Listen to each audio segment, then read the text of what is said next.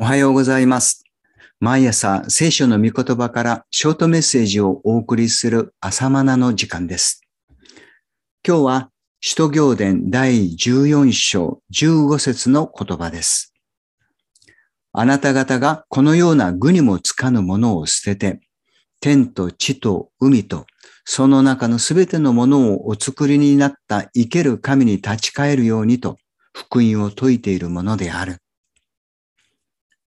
パウロとバルナバはトルコの町ルステラに到着しました。そこで生まれつき歩けなかった男が癒されたことで、町中の人々がパウロとバルナバを礼拝しようとして押し寄せてきました。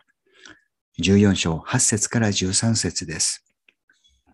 人々はパウロとバルナバを神として崇め礼拝しようとしたわけです。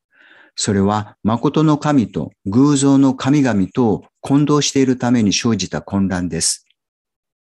ユダヤ人に伝道するときは、旧約聖書という土台がありますから、旧約で約束されていたキリストの来臨が成就したことに集中できたのですが、違法人の場合は事情が違います。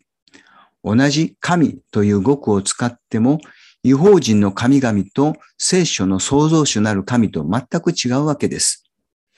ルステラの人々がパウロとバルナバをギリシャ神話のゼウスとヘルメスだとして礼拝しようとしたのは、その辺の食い違いから来ています。ルステラの町にはギリシャ神話の伝説が残っており、かつてゼウスとヘルメスがルステラの町に来たのだが、その時彼らを歓迎したのはピレモンとバギウスの老夫婦だけだった。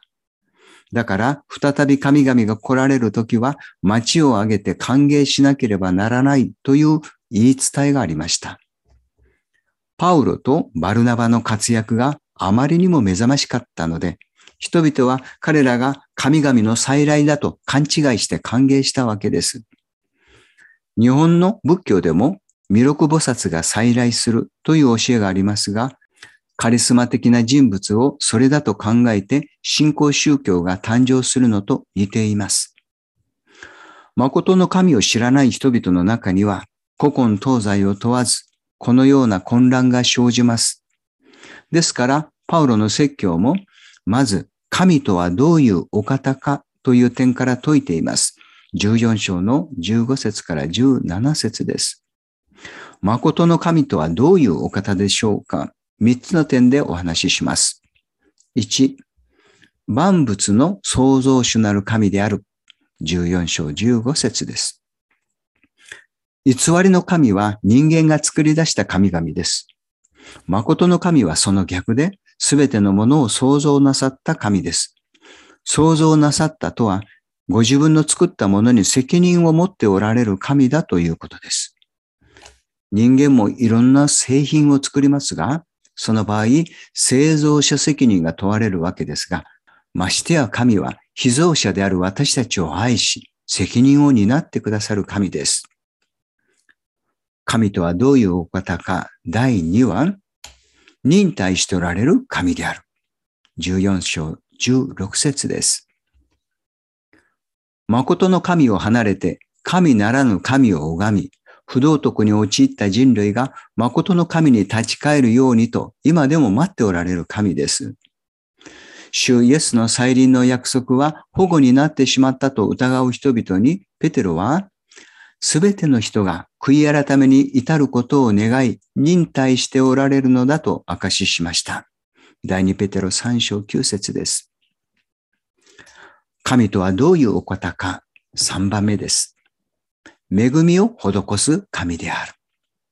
14章17節神を信じる者にも信じない者にも神は分け隔てなさらずに季節を与え、雨を降らせ、収穫と喜びを与えてくださる神です。この世界の不思議な成り立ちを観察するだけでも、誠の神の存在を知ることができます。誠の神の恵みを賛美せざるを得ません。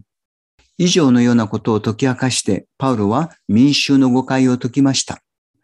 日本でもその点をしっかりと抑えなければ、神という語句を使いながら全く違う神を伝えることになります。永遠の命とは唯一なる誠の神と、その神がお使わしになったイエス・キリストを知ることです。ヨハネの17章3節の言葉です。正しく神を知り、伝えることができますように祈ります。今日は以上です。それではまた明日の朝お会いしましょう。